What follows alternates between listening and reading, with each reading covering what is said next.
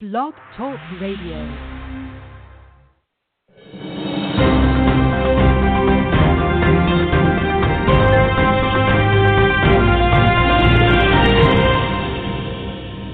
Hello, you are listening to LGBTQ America. This is Brandon Carmody. We want to welcome our listeners in the United States and around the world. There is so much going on in the world right now, folks, and in the United States, it's just almost untrackable. So we're going to get right to our panel members. Um, first panel member, I believe we're speaking with Roddy Biggs. Hey, Brandon. It's always great to be here. Okay, Roddy, great. Thank you. And we should also have Veronika Elektronika. I'm here. Okay, great to speak with you all. So um, we have a new Vice President elect, Mike Pence. And on Friday night, for whatever insane reason, he decided to take in a showing of the Broadway musical Hamilton. Isn't that hilarious, right? Absolutely. So, uh, so uh, my understanding is that as VP Pence and his security detail and everything was entering into the theater, uh, you know, there were some literal boos and jeers, as well as some mixed clapping and applause. So he had sort of a mixed reaction just getting into the theater. So it's a misnomer. It goes without saying that the cast of Hamilton was aware the Vice President elect Pence was at their showing. So um, I want to give you all a clip. Uh, the cast of Hamilton used the uh, curtain call after the show, shall we say, as an opportunity to make an impassioned uh, plea to VP Pence, and you're going to find this pretty incredible. So let's let's load this clip. Vice President-elect Pence, we welcome you and we truly thank you for joining us here at Hamilton, and American Musical. We really do.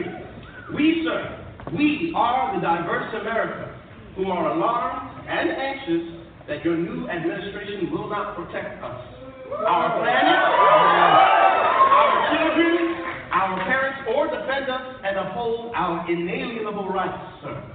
But we truly hope that this show has inspired you to uphold our American values and to work on behalf of all of us. All of us.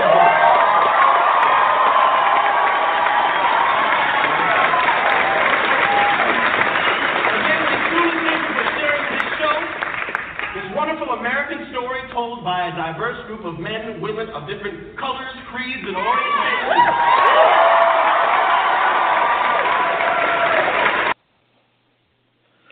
So there you go. That was the uh, cast of Hamilton speaking to VP Pence with their impassioned plea for his uh, uh, recognition and understanding of all of our diversity. Now, I want to give you real quick here. Uh, Alec Baldwin returned to Saturday Night Live last night as President-elect Trump, and he's basically uh, being shown in a scatterbrain uh, mentality, trying to get together to make good on his promises. This is the moment that uh, he run into Mike Pence last night. Check this out. I heard you went to see Hamilton. How was that? It was good. I got a free lecture. I heard they booed you. Absolutely. I love you, Mike. You're the reason I'm never going to get impeached. So, okay, so we're coming over to Veronika Elektronika. Um, clearly, the Hamilton story is kind of the big story of the weekend. What did you think?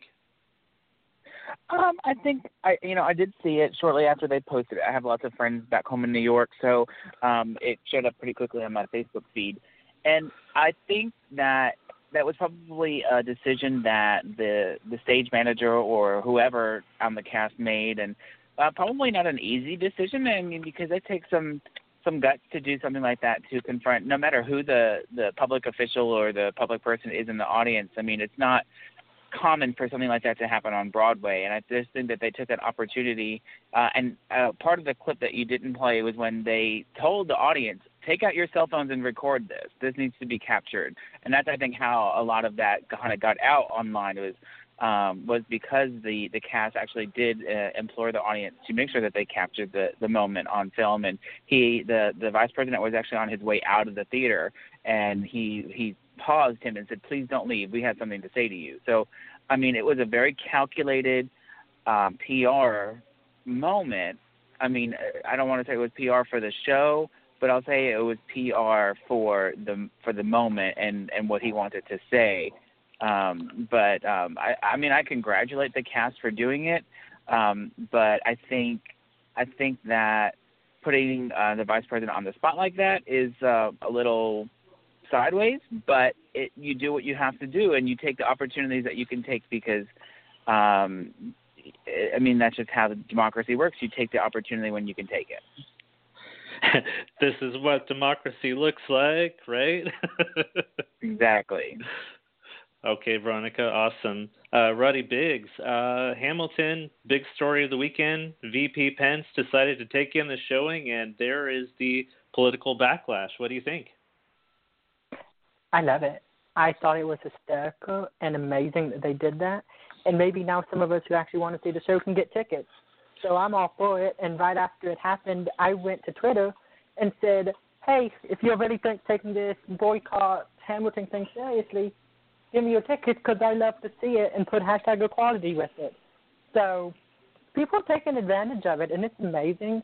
And I commend anyone who's going to do something on that scale because I mean, America is founded on equality, and Hamilton speaks to that spirit.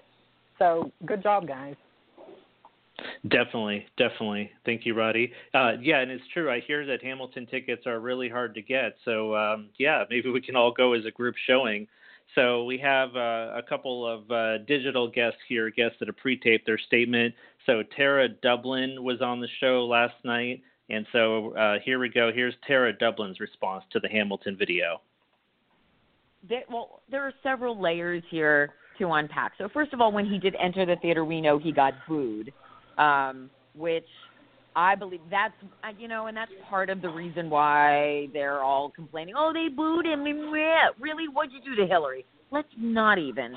And then, uh, the and then for the Chode to respond with that the cast owes Mike Pence an apology uh, for that is like first it makes you want it makes you want to just find him and shake him and say, really, what's wrong with you?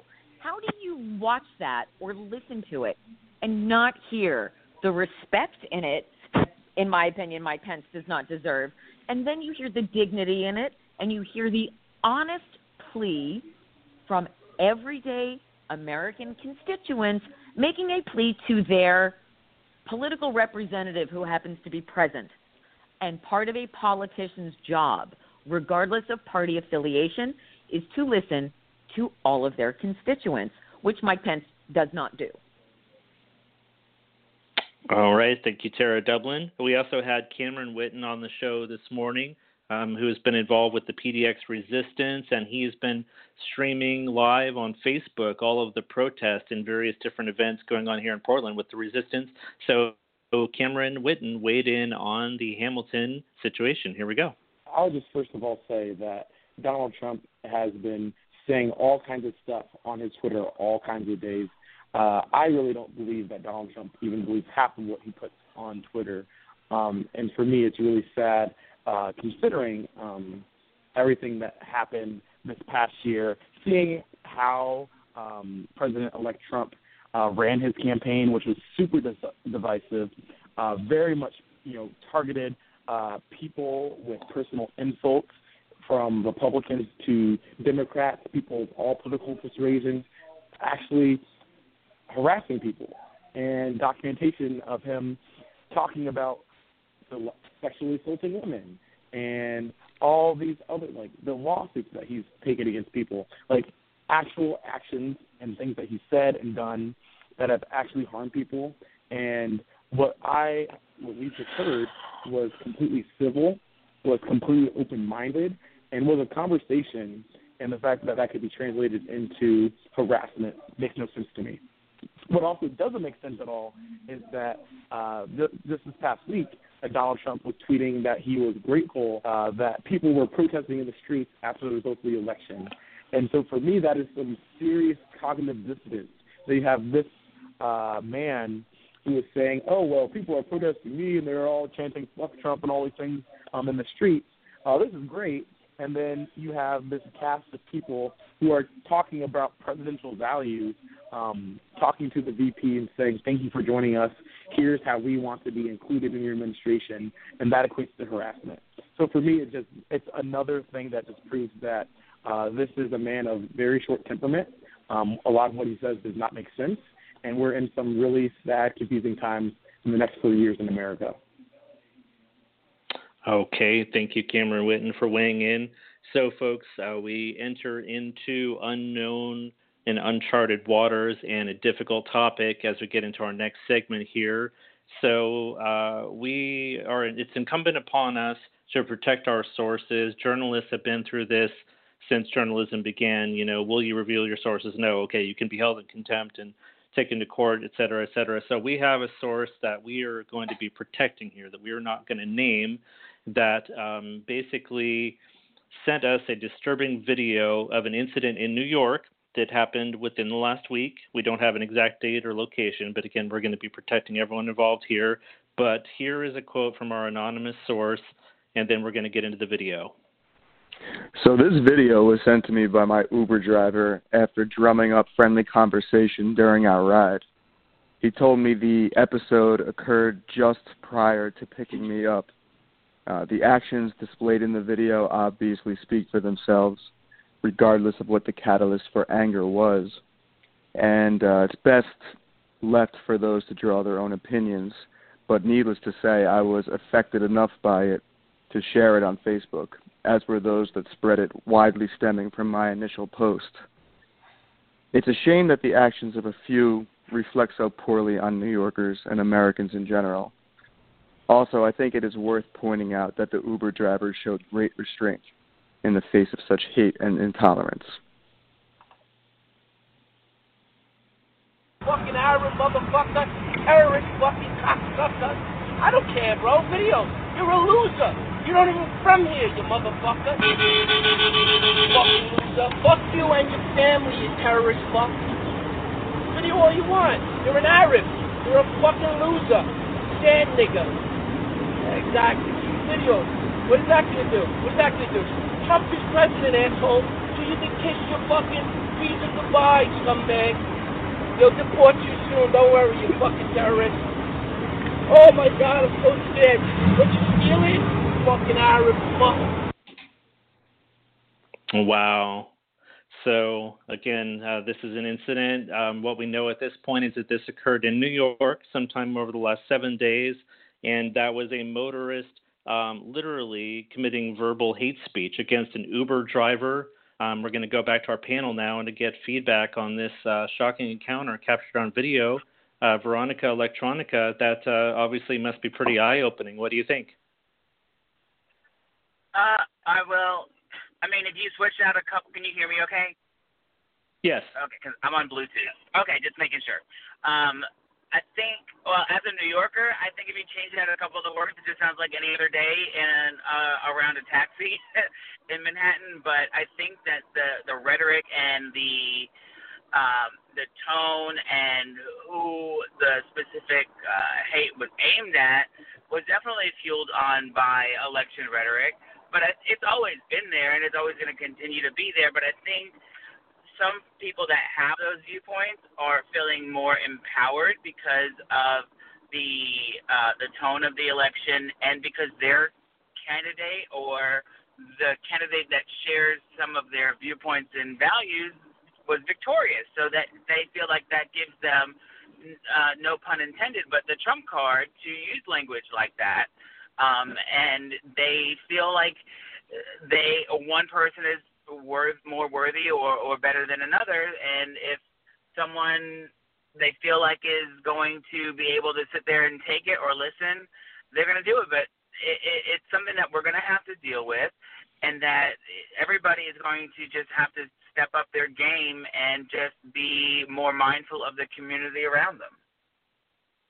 Sure, sure. And so uh, it's also a bit disturbing to hear that that might be a little bit of everyday traffic rhetoric, but I can, I can see that. Um, have you seen stories of anyone in your direct community, Veronika, that has reported any type of uptick in hate crimes or hate speech? Is there anything that you want to make mention of that you've seen happening? Well, um, so I live in Nashville, which is, you know, uh, in Tennessee, in a, a pretty deep red state. We're a blue dot in a red state, um, but there will always be the underlying red tone. Um, however, we did have a uh, a queer person murdered in Nashville just a few days ago after the election, and not saying that it's election related, but hate crimes in general have been either more reported or more prevalent since uh, November 8th in the U.S., and Nashville, unfortunately, has also been part of that statistic. So it is, um, I mean, Nashville voted. Nashville was only one of two counties that voted for Hillary in the entire state uh, out of uh, several dozen counties. But um, just the the conversation that I'm having with a lot of my community members, I mean, it was an extremely depressing uh, time for a lot of us here. And I was actually with my mother and watching the election results and I mean, it got closer to midnight and things weren't looking good, and and we were both just so depressed, and we just both turned the TV off and went to bed. You know, like I went home and she went upstairs, and it was overwhelming. But and lots and lots of people just really couldn't believe their eyes and ears that this was happening. And uh, hindsight is twenty twenty, but could I have made some more phone calls? Should I have, you know, put that bumper sticker on my car instead of putting it in my on my dresser? You know, things like that you have to think about. But it's also irrelevant today.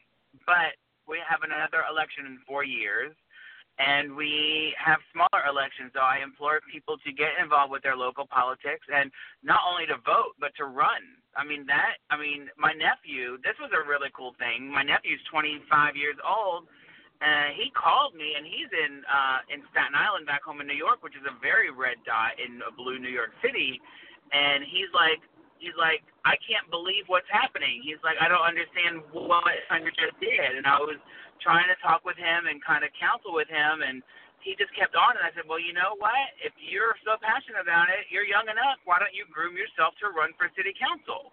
And you can make your opinion a voice, and an opinion of a lot of people and I think that really kind of started things rolling in his head. But we need to encourage, especially people of color, minorities, transgender people, gay people, um, and little old drag queens like me. I mean, run for office, get out there, or support a candidate publicly.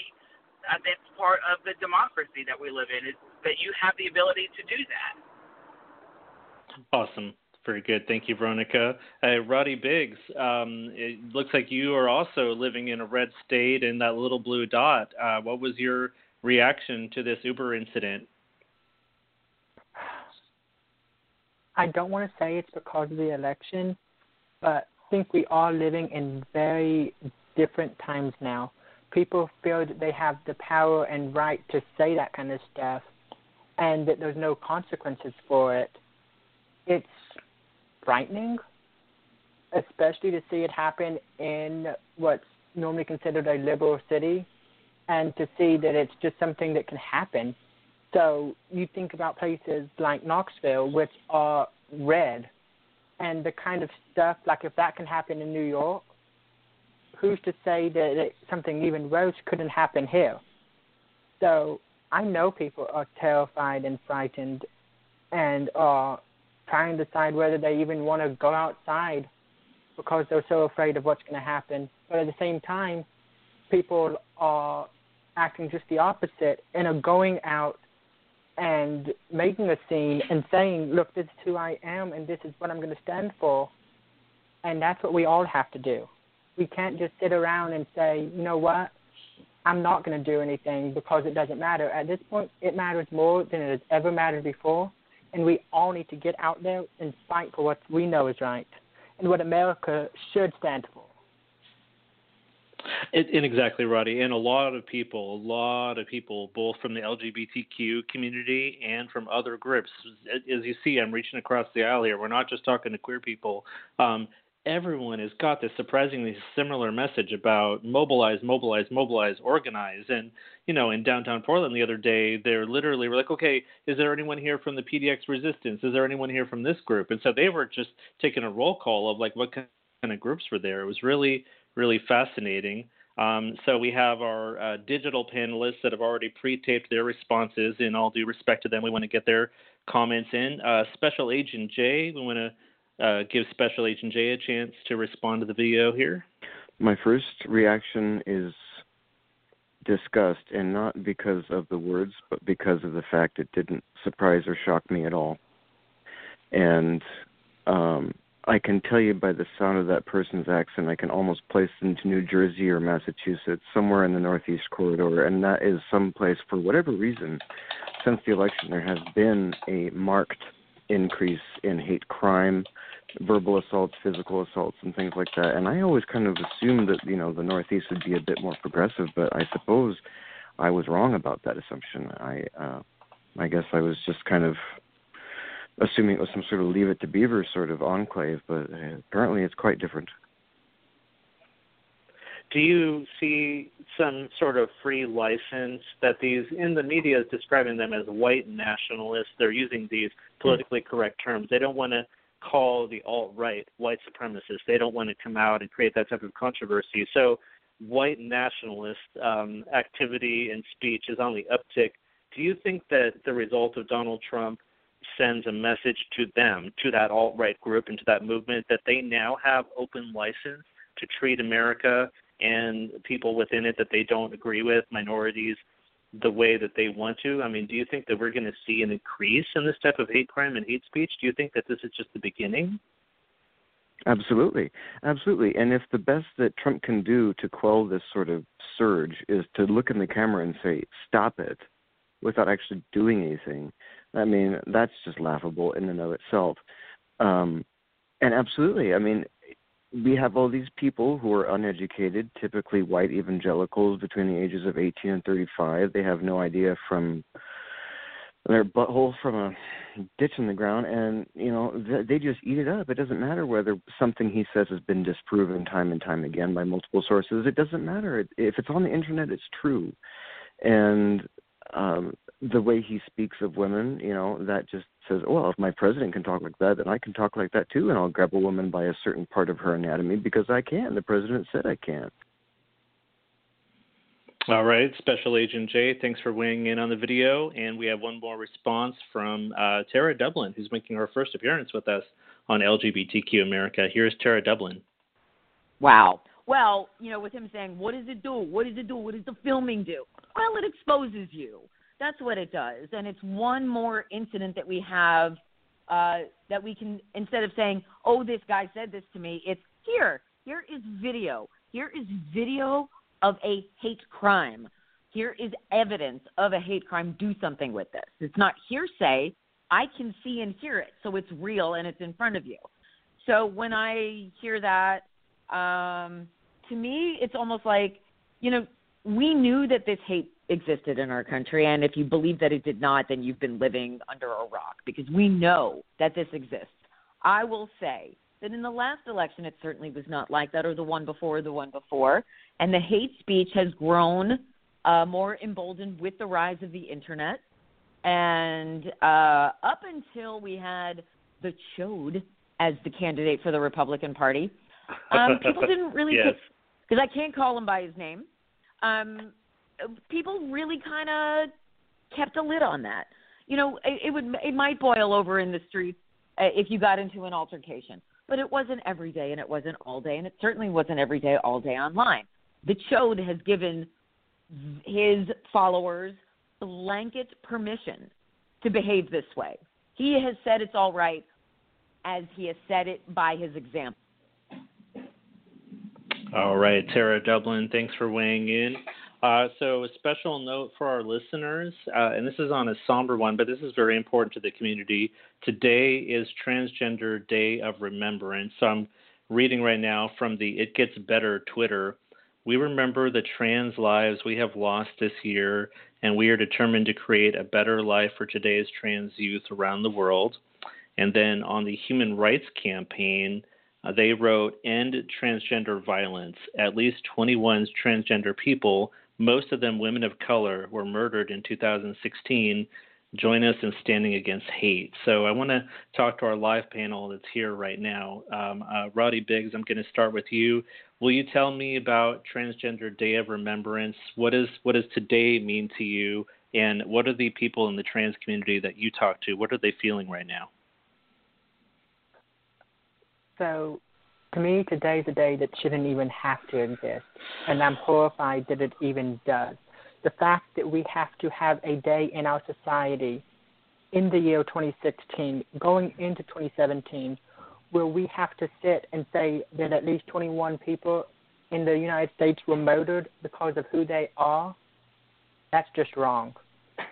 So it's a very dark day, but at the same time, it's a day that we're able to commemorate the heroes who just simply fought for being alive and who said, This is who I am, and weren't afraid to show it. And they make the ultimate sacrifice by being who they are, which is absolutely ridiculous. But for people in the community that I've talked to that I know who are trans, they're struggling, just like all of us, but they are especially struggling because they feel that under the new presidency, they're not going to be able to get the surgeries they need or aren't going to get the support from the government, that they simply may not even be able to go to the bathroom where they please because certain people don't believe that they should be allowed to do that kind of thing, which, in my opinion, is just stupid. I know that a lot of people are struggling with it, and I just wait for the day that that number doesn't exist. The fact that 2016 has been or was recorded as the number one worst year for trans deaths. So this year there's been more trans deaths than any other year in the United States. Is just absolutely dreadful. And like I said, I can't wait for the day that we don't have to have this day, that there was zero trans deaths in America, which is the way it should be. understand and appreciate it, Roddy Biggs. Thank you. Veronika Elektronika, today is Trans Day of Remembrance. What does today mean to you and to the people close to you? Well, um, I, I'm going to answer this in a couple of different uh, parts. So my partner is trans, um, so it's a it's a day that you know that we get to talk about quite a bit, and it's something that we um, think about you know on a daily basis all throughout the year. It doesn't have to be just this one day. Um, and in Nashville, we actually have a pretty well pronounced uh, trans community, and we also have a really big uh, get together every year, congregation on November 20th every year. Um, and I'm also a member of the um, Sisters of Perpetual Indulgence, which, if you're not familiar with, you can go online and, and check it out. But uh, it's an order of um, charity working drag queen nuns, and um, I am a member of the Music City Sisters, and for my novice project this year, we did a fundraiser to raise money to buy a headstone for a trans woman who was murdered in Chicago but was a native Nashvilleian. Um, and she was murdered in 1996, and she had had a headstone for these 20 years. So um, I chose to do this project and to we had the benefit on Sunday, so it kicked off Transgender Day of Remembrance here in Nashville, and we raised almost two thousand dollars um, to purchase Christian Page a headstone, so that she no longer is just a patch of grass and a forgotten story, but she actually has her name back, and the her monument can be a monument to all trans people that can come and pay their respects to their fallen friends. And I think that when you do something like that, and it wasn't just one person giving a check for two thousand dollars, it was a room full of people at Nashville's biggest gay nightclub, and it was people online all over the world donating money for this cause. Um, and we didn't just buy a headstone; we actually changed history because every year at our uh, at our ceremony, we read Christian's bio, and the last sentence is always the same. She lies in an unmarked grave in Woodlawn Cemetery. Well, this year it gets to change, and it will change forever. So I think that if people work within their communities to make the communities a safer place and to make it more of an accepting place, I think we can make it so that there are fewer and fewer names on that list every year.